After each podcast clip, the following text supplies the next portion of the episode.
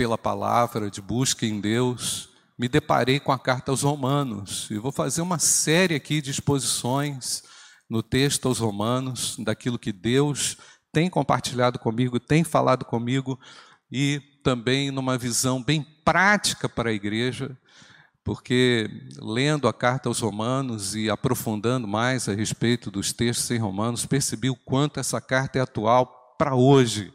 E como é necessário, irmãos, nós explorarmos o texto com a perspectiva para hoje, prática para a nossa vida, para a nossa existência, para a nossa realidade. Então, elenquei alguns temas, hoje vou estar falando sobre a unidade, agora de manhã, um pouquinho, e à noite também vou falar um pouco mais sobre a graça. Então, quero ler com você o texto em Romanos, capítulo 1, verso 1 até o verso 17 Paulo, servo de Cristo Jesus, chamado para ser apóstolo, separado para o evangelho de Deus, que ele no passado prometeu por meio dos seus profetas nas escrituras sagradas. Este evangelho diz respeito a seu filho, o qual, segundo a carne, veio da descendência de Davi e foi designado Filho de Deus com poder, segundo o Espírito de Santidade, pela ressurreição dos mortos, a saber, Jesus Cristo, nosso Senhor. Por meio dele vivemos, perdão, por meio dele viemos a receber graça e apostolado por amor do seu nome, para a obediência da fé entre todos os gentios. Entre esses se encontram também vocês, que foram chamados para pertencerem a Jesus Cristo. A todos os amados de Deus que estão em Roma, chamados para ser santos, que a graça e a paz de Deus, nosso Pai, e do Senhor Jesus Cristo estejam com vocês. Em primeiro lugar, por meio de Jesus Cristo, dou graças ao meu Deus por todos vocês, porque a fé que vocês têm é proclamada no mundo inteiro. Pois Deus, a quem sirvo em meu espírito no evangelho de seu filho, é a minha testemunha de como nunca deixo de fazer menção de vocês em todas as minhas orações pedindo que em algum momento, pela vontade de Deus, surja uma oportunidade de visitá-los, porque desejo muito vê-los, a fim de repartir com vocês algum dom espiritual, para que vocês sejam fortalecidos, isto é, para que nos consolemos uns aos outros por meio da fé mútua, a de vocês e a minha Quero que vocês saibam, irmãos, que muitas vezes me propus a ir visitá-los, no que tenho sido até agora impedido para conseguir algum fruto igualmente entre vocês. Assim, como também tenho conseguido entre os outros gentios pois sou devedor tanto a gregos como a bárbaros, tanto a sábios como a insensatos. Por isso, quanto a mim, estou pronto a anunciar o evangelho também a vocês que estão em Roma. Pois não, versículo 16, comigo todo mundo, gente, pois não me envergonho do evangelho, porque é o poder de Deus para a salvação de todo aquele que crê, primeiro do judeu e também do grego. Porque a justiça de Deus se revela no Evangelho, de fé em fé. Como está escrito, o que está escrito, irmãos? O justo viverá por fé. Obrigado, Pai, por tua santa palavra. Abrimos o nosso coração para recebê-la. Ajuda-nos, ó Pai, com o poder do Espírito Santo para que possamos compreendê-la em toda a extensão e profundidade. Queremos, Senhor, nos formar, sermos formados por ela, em nome de Jesus. Amém. Amém. Irmãos, ao escrever essa carta aos Romanos, Paulo, primeiramente, estava profundamente grato, porque porque a igreja, como ele percebia, era uma comunhão de pessoas diferentes, de raças diferentes de histórias diferentes. Paulo reconhece o poder de Deus para unir pessoas diferentes, com conceitos diferentes, com opiniões diferentes, com culturas diferentes. Então o apóstolo Paulo fica maravilhado quando escreve a Roma, porque aquela sede importante não é, do império, a capital do mundo, é, é, ela, ela desfrutava de uma paz que ela nunca pôde desfrutar. A união entre as pessoas é uma virtude importantíssima para nós. Compreendemos, irmãos, o valor disso. Paulo compreendeu isso e, na visão dele, a igreja deveria viver uma profunda igualdade, tanto com judeus como gentios, como ele mesmo cita, bárbaros, né? E nós sabemos que a unidade no corpo de Cristo, ela, ela nos atrai, ela nos, é, é, ela, ela chama a nossa atenção, porque o mundo não vive unidade, não encontramos unidade às vezes na família, não encontramos por vezes entendimento entre as pessoas de sangue, não é? Então, quando nós percebemos a unidade, quando nós percebemos o valor dessa unidade transitando entre os irmãos, entre a igreja, isso nos atrai muito.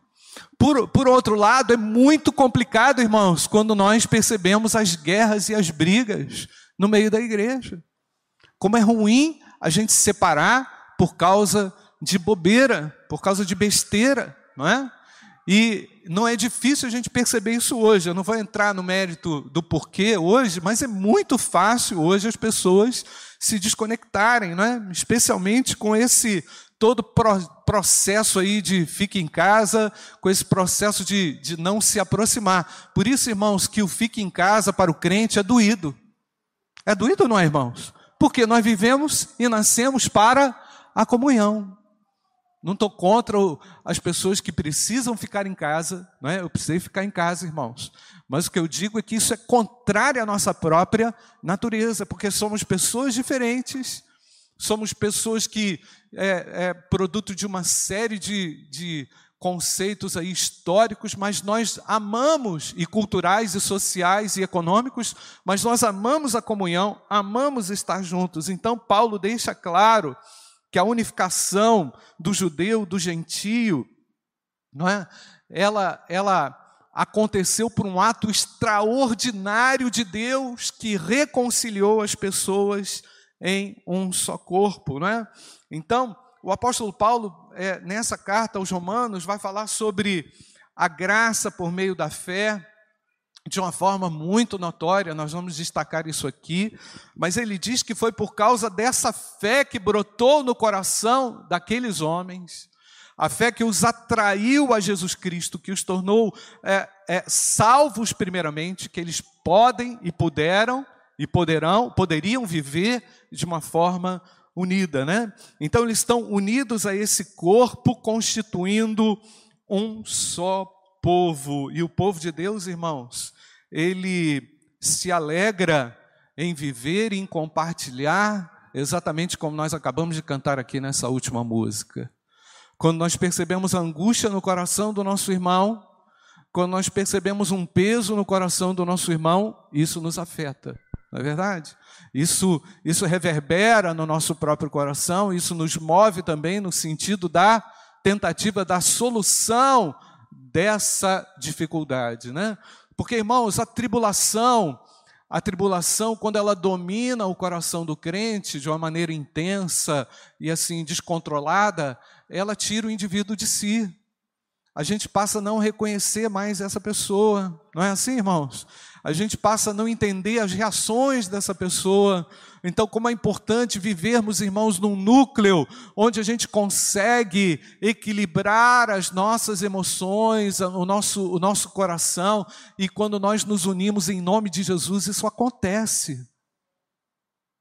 Quando nós envidamos os nossos esforços de abençoar os nossos irmãos, isso acontece, porque aquele, aquele mínimo que a gente faz na presença de Deus se torna grandioso, não é, irmãos? Não é assim?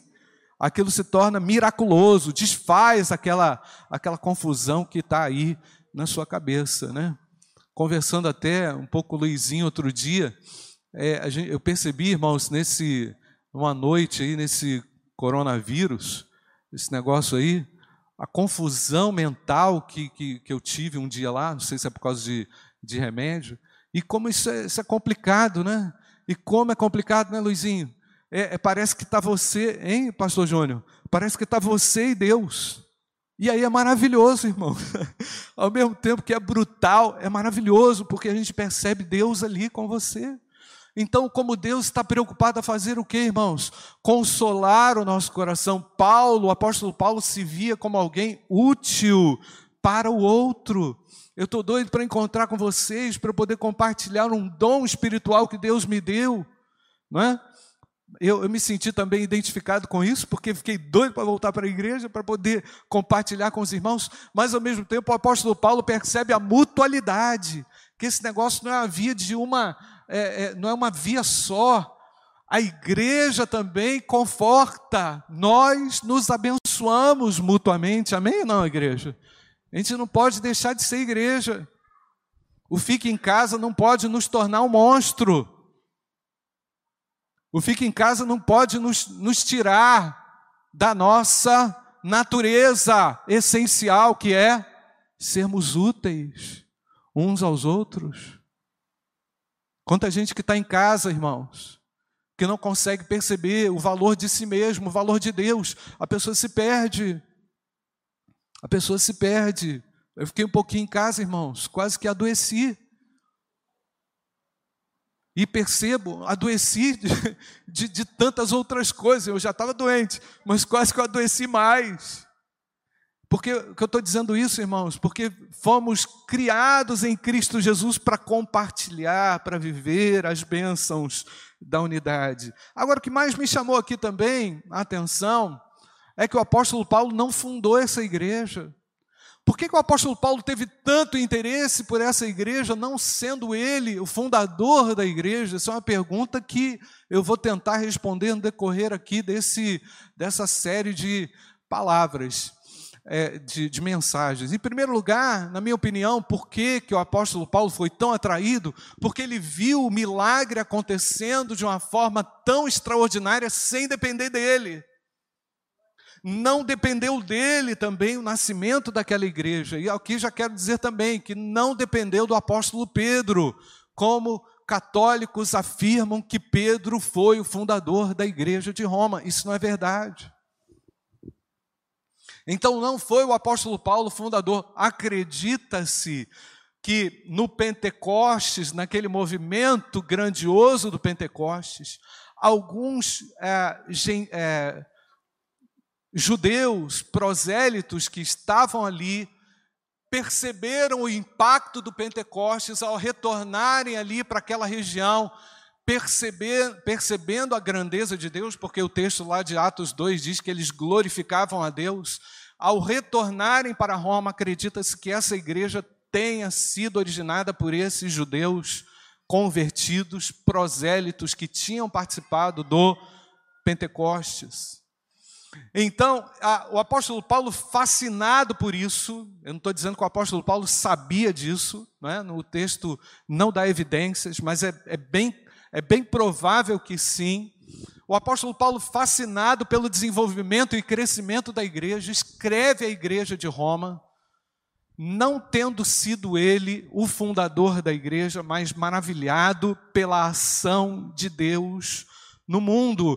Isso também nos emociona, irmãos.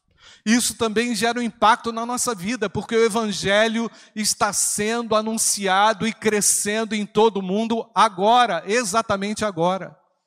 E isso não depende de mim, isso não depende de você, apesar de assumirmos a nossa responsabilidade evangelizadora, Deus é o autor e ah, consumador da fé, e é Ele que realiza a obra de uma maneira extraordinária e poderosa. Nós nos juntamos a Ele, a aquilo que Ele está fazendo agora. Então o apóstolo Paulo ele leva um choque, ele percebe assim: Poxa, eu ouvi falar de vocês, porque vocês, entre vocês, o Espírito Santo atua de uma maneira poderosa. E aí ele explica no versículo 17, como nós lemos, que o justo viverá como, irmãos? Pela fé. É, foi uma palavra que impactou poderosamente também Martinho Lutero. Como assim o justo viverá pela fé? Como assim nós vamos viver uma religião dinâmica agora? Como assim a religião não vai ser atos ritualísticos? Como assim nós vamos viver numa nova dinâmica? Essa curiosidade vinda do próprio Espírito Santo impactou Lutero para refletir um pouco mais sobre a doutrina da salvação e tudo aquilo que aconteceu com a reforma é, cristã, reforma é, protestante na época. Portanto, o apóstolo Paulo ele fica vibrando, irmãos, pois percebe a ação do Espírito Santo de forma poderosa entre os gentios, não é? Então, quem eram os componentes da igreja de Roma? Então, antes de, de responder essa pergunta, nós já, já vimos ela no texto, mas eu quero aqui só citar algo aqui importante do ponto de vista histórico. Essa igreja, irmãos, ela tinha também no seu bojo ali pessoas que eram escravas, judeus, pessoas que viviam numa condição muito pobre, outras mais favorecidas, porque os romanos, aqueles que eram cristãos romanos, eram dotados de privilégios do Estado. Né? Vimos que judeus é, é, de origem, lógico, né, judaica, e outros também estavam ali juntos. Vimos também como o apóstolo Paulo cita os bárbaros. E por que, que o apóstolo Paulo cita os bárbaros? Porque Roma aglutinava muitos escravos, e esse, esse povo bárbaro era o povo que habitava as regiões onde o Império Romano invadia. E é interessante, irmãos, quando você percebe um pouco, lê um pouquinho a história a respeito dos bárbaros, os bárbaros lutavam com famílias. E quando os bárbaros perdiam as suas guerras, todas aquelas, para os romanos, aquelas pessoas viravam o quê? Viravam escravos. Alguns viravam é, é, é, soldados do próprio exército romano, porque aquelas áreas eram conquistadas. Mas aquela região era uma região é, Roma era uma cidade com uma arquitetura muito pujante, que chamava atenção por aquela diversidade cultural, mas havia também em Roma muita desigualdade. Tinha gente que tinha privilégio, outros que não. Acreditam-se que as casas eram é, constituídas de dois ou três quartos, um ou dois quartos, e muitas delas eram nos fundos de um comércio. E esse comércio não tinha, é, não tinha energia elétrica, a gente sabe, né, irmãos? Mas não tinha higiene nenhuma. Essas áreas eram muito escuras, as, as ruas eram muito apertadas, onde as pessoas tinham que passar para pegar água. Então era lugar escuro, era lugar sujo, era lugar poluído. Essas pessoas viviam assim, irmãos, numa condição social muito, muito diversificada e muitos deles viviam é, com uma é, debaixo dessa desigualdade social muito grande, né, irmãos? Entenda quando eu falo desigualdade social, é porque também nós convivemos com isso. Nós não vamos aqui dizer ou combater a origem ou do porquê disso, mas nós estamos entendendo que, as, que aqueles cristãos se tornavam únicos por serem unidos no meio daquela diversidade. Como nós sabemos, não tinha igreja, templo local, assim como nós temos hoje. Eles se reuniam nas casas, né? Então, grande parte da população, boa parte da população, vivia em casas pequenas, pessoas pobres, sem água corrente. Então, uma família típica romana, nos diz aqui o historiador Jeffers, historiador americano, uma família romana típica de não escravos, levantava-se logo pela manhã, se dirigia às lojas onde trabalhavam, levando suas crianças consigo, não tinha escola, não, é, irmãos? Retornavam apenas no final do dia, tomando devido cuidado para não voltarem muito tarde, na tentativa de minimizar risco de assaltos que eram muito comuns naquele tempo, numa cidade onde não tinha também iluminação noturna. A história diz, irmãos, que os cristãos mais tarde, quando perseguidos, se tornaram tochas humanas incendiando, clareando a cidade de Roma.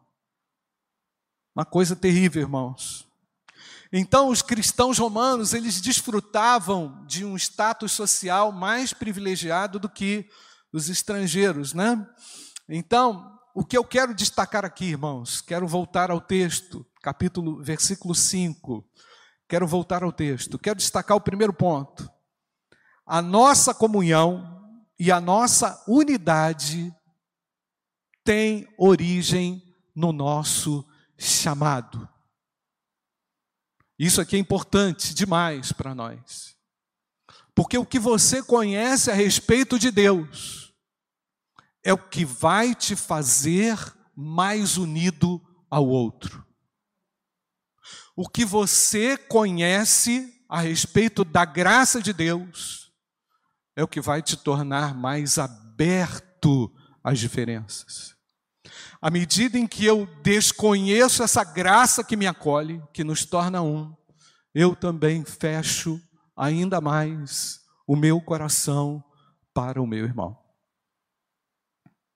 Por meio dele, viemos a receber graça e apostolado por amor do seu nome, para a obediência da fé entre todos os gentios.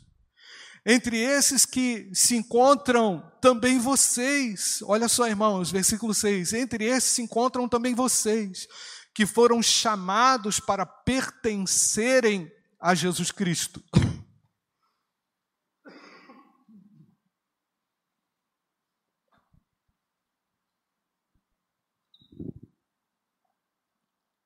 A todos os amados de Deus que estão em Roma, chamados para ser santos, que a graça e a paz de Deus, nosso Pai e do Senhor Jesus Cristo estejam com vocês. Eu estou entendendo, irmãos, que todos aqui foram chamados por Jesus Cristo.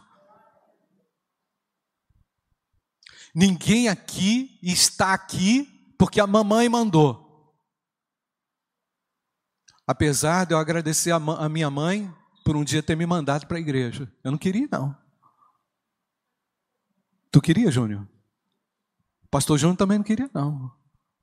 Nossa natureza é o quê? Rebelde.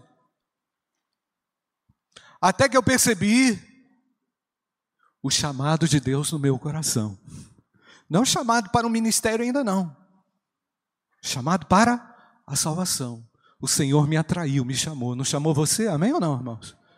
Ninguém está aqui porque assim, ah, eu quero ir na igreja. Ah, eu.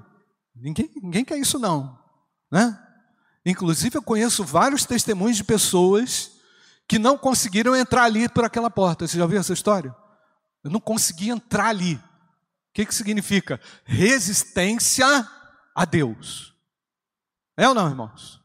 Naturalmente, nós somos pessoas assim. Então, fomos chamados por Jesus Cristo. Então, irmãos, isso só já nos torna o que, irmãos? Muito agraciados e muito abençoados, porque não tínhamos nenhuma dignidade. O Senhor nos amou, ele foi lá ao nosso encontro.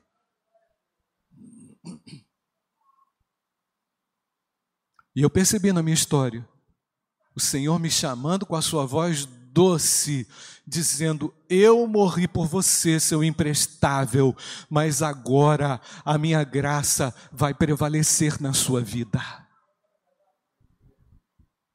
Por isso, irmãos, que eu acho interessante alguns crentes que, alguns, na maioria não, alguns, que fazem da fé cristã sei lá o que, um ritual, uma mandinga, uma, sei, o cara acha que está na igreja para aumentar de salário, o cara está na igreja para para resolver problema de casamento, ele está na igreja. Não, nós estamos aqui porque o Senhor Jesus nos chamou, somos salvos, fomos reconciliados por Sua graça.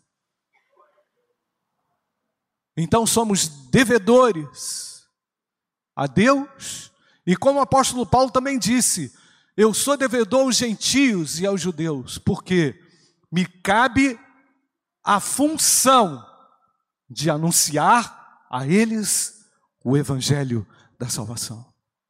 Olha só, irmãos, quando nós temos a noção clara no nosso coração, presta atenção, meu amado irmão, você que está aí desligado de igreja, você que está aí é, sem saber o que é igreja. Igreja é a reunião daquelas pessoas que foram convocadas por Jesus Cristo, aquelas pessoas que foram tocadas pelo Espírito Santo, aquelas pessoas que foram chamadas para um propósito. Não tínhamos nenhum propósito, agora temos um propósito. Aleluia. Não tínhamos razão de ser. Os escravos não tinham razão de ser. Nós éramos escravos do pecado, não tínhamos razão de ser.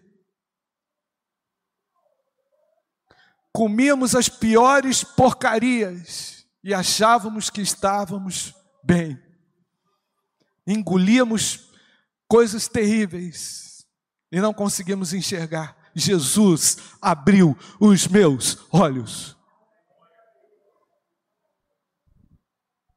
Que o Senhor abra os seus olhos nessa manhã, meu amado, para você poder enxergá-lo.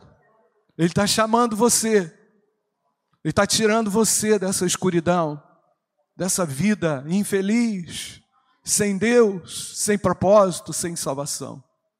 Sai desse lugar escuro, sai dessa rua apertada, sai desse esgoto, sai dessa Roma, sai desse lugar sombrio.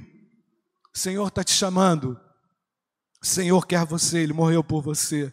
Então fomos reconciliados com Deus para sermos um só povo. Então a nossa comunhão e unidade tem a nossa origem no nosso chamado. Por isso, meu amado, que eu posso perdoar aquele que me ofende.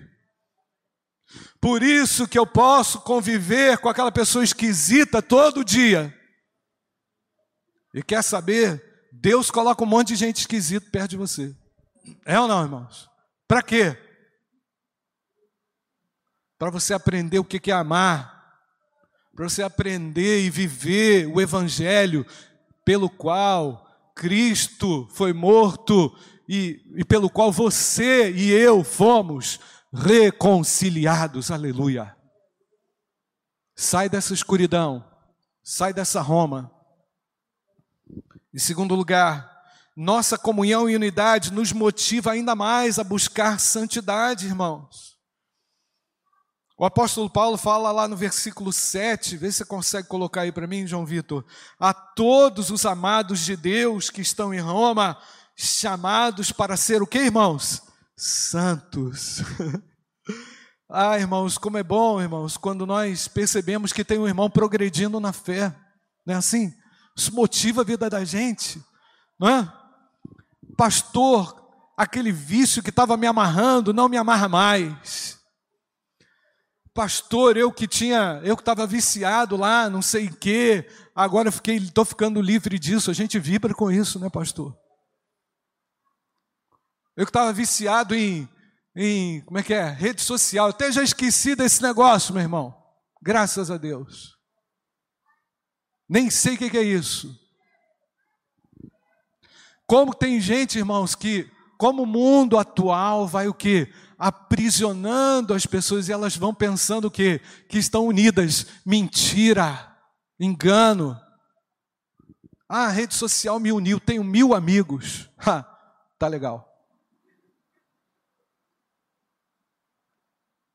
Passa um aperto para saber quem é que vai te ajudar, a não ser a tua família de fé que te ama, meu amado.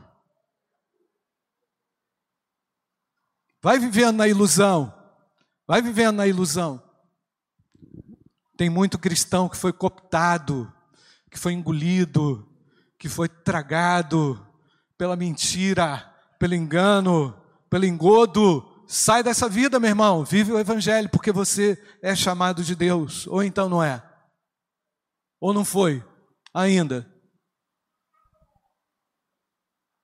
A nossa comunhão e unidade nos motiva a buscar ainda mais santidade. E agora eu estou falando de santidade nos relacionamentos, irmãos. Você tem que falar mais amorosamente com as pessoas que estão ao seu redor. Você tem que cuidar bem, tem que tratar bem, tem que pedir da licença, tem que falar bom dia, tem que pedir desculpa, sabia? Você não é o dono do mundo, não, meu irmão. Você vive como? Numa comunhão.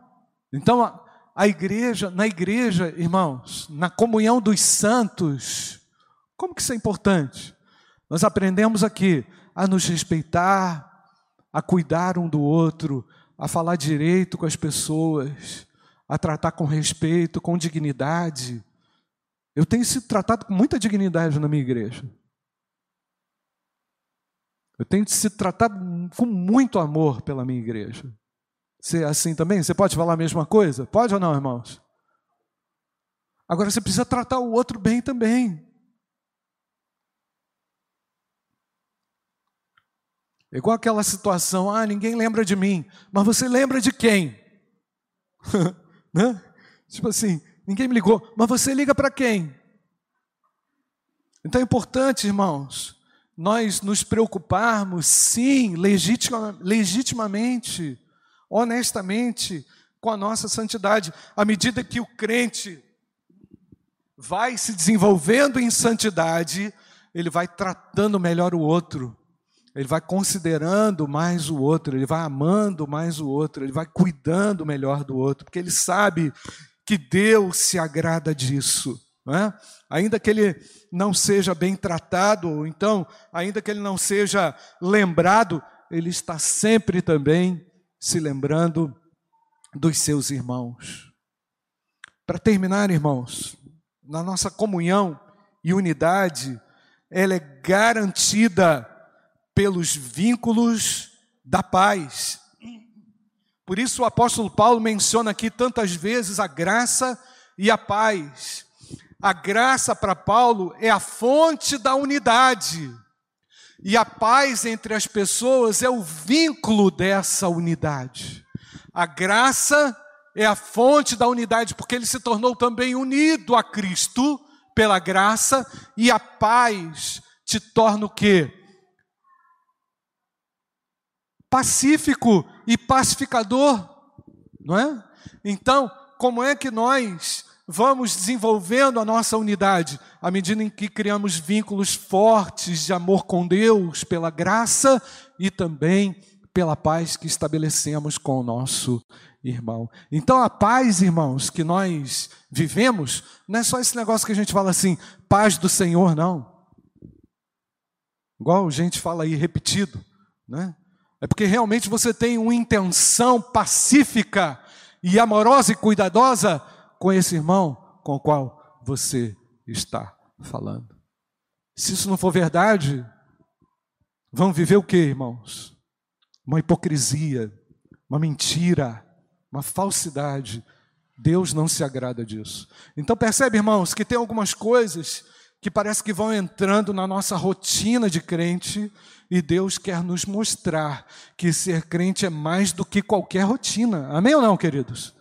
É vivermos intensamente aliançados com Deus, motivados pela graça e também abençoando o nosso irmão, vivendo as bênçãos da comunhão. Irmãos, para concluir, só uma rápida conclusão aqui. A palavra divisão me preocupa muito. E me intriga muito também, principalmente quando a gente ouve isso na igreja. Quando eu falo da igreja, eu não estou falando da igreja local, não. Da igreja local me preocupa, mas quando a gente fala que uma, a igreja de Cristo é dividida, como é hoje na terra, a gente fica muito preocupado. Inclusive, tem uma série de, de, de, de ações aí, muito más, contra a igreja de Cristo. Você sabia, irmão? Sabia?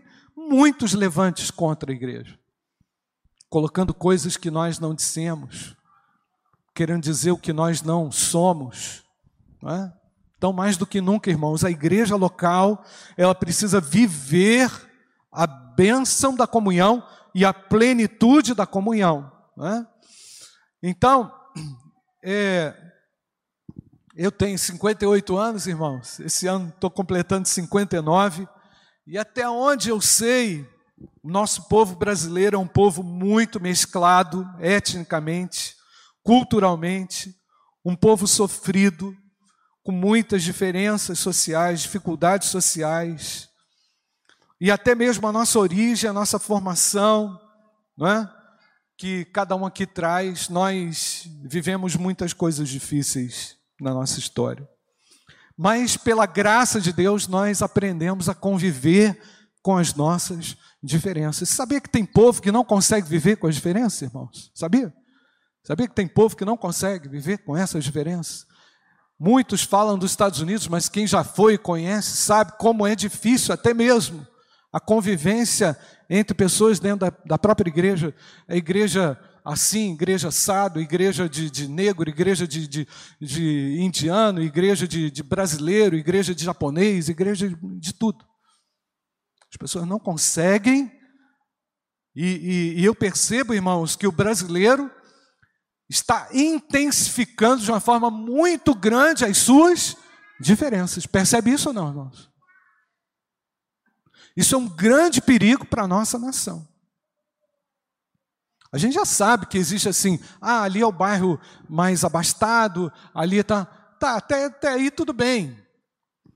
Mas nós estamos vivendo um tempo, o Brasil está mudando dramaticamente, irmãos, para um cenário de muita, muita divisão, de muita segregação.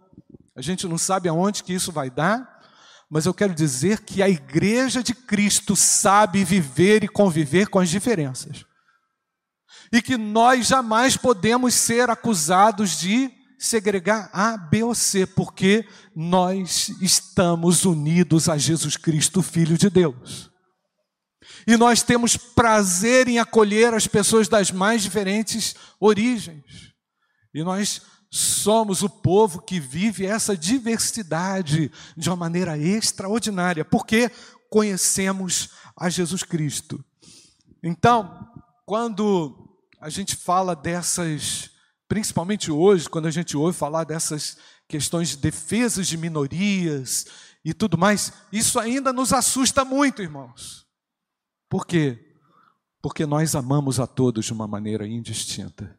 E porque nós queremos que todos, em todos os lugares, conheçam o amor e a graça do nosso Senhor Jesus Cristo. E cada um de nós, queridos, cada um de nós, temos que saber defender o Evangelho, dizendo, como Paulo também disse: Não me envergonho do Evangelho, porque é o que, irmãos? O poder de Deus para a salvação. O apóstolo Paulo citou e deixou isso bem claro, primeiro do judeu e depois do grego. Oremos, irmãos, feche seus olhos. Eu não sei como é que você tem é, se posicionado diante da mensagem do Evangelho, que tem chamado você, que tem tocado em você. Uma mensagem que você não está ouvindo agora, que você já ouviu há muito tempo. Uma mensagem de paz, de reconciliação, que você já tem ouvido há muito tempo. E Deus está chamando você para um posicionamento talvez novo nessa manhã ao lado da graça do Senhor, dizendo: Senhor, eu reconheço o teu sacrifício na cruz, ele foi por mim.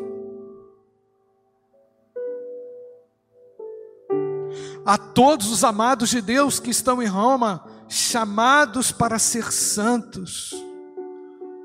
Há pessoas que estão agora nos ouvindo e estão sendo tocadas pelo Espírito Santo de Deus. Há pessoas que estão sendo agora chamadas por Jesus. Atenda ao chamado de Deus. Saia da ignorância dos seus pensamentos. Retorne a Jesus Cristo, só Ele, só Ele é o caminho para Deus. Não há outro caminho para Deus. Volte para Deus retorne através de Jesus Cristo, Filho de Deus. Eu quero falar com você que está criando caso aí no seu trabalho. Você que está vivendo debaixo de uma pressão infeliz, às vezes dentro de casa, pela incompreensão, pelo desamor, pela desigualdade, pela revolta. Tem muita gente revoltada no mundo, gente.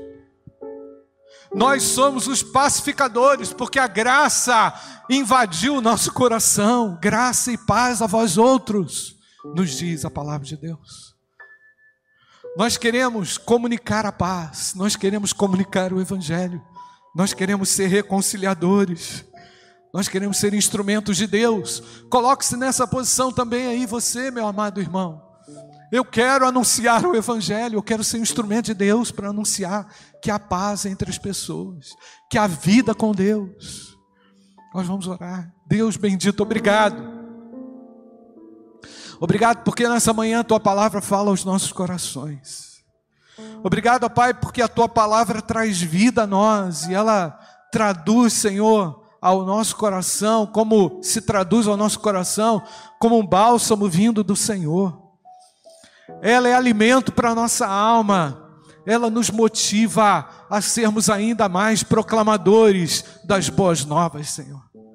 A nossa mensagem é o Evangelho, que é o poder de Deus para a salvação daquele que crê. Obrigado porque um dia esse Evangelho chegou ao nosso coração. Obrigado porque esse Evangelho quebrou as barreiras de separação.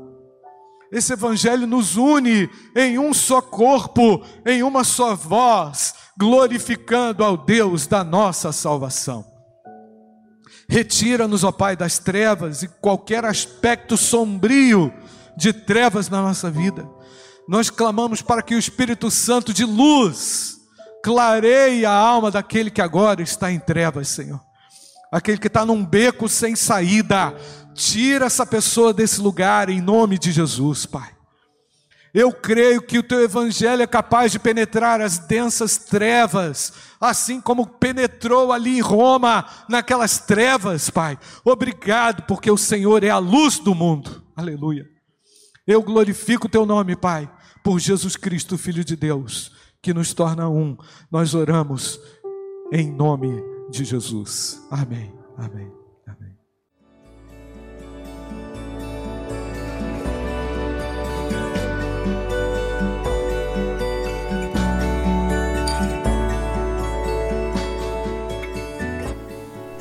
A Igreja Batista do Bom Retiro tem plena convicção de que a palavra de Deus é poder para salvar e transformar vidas.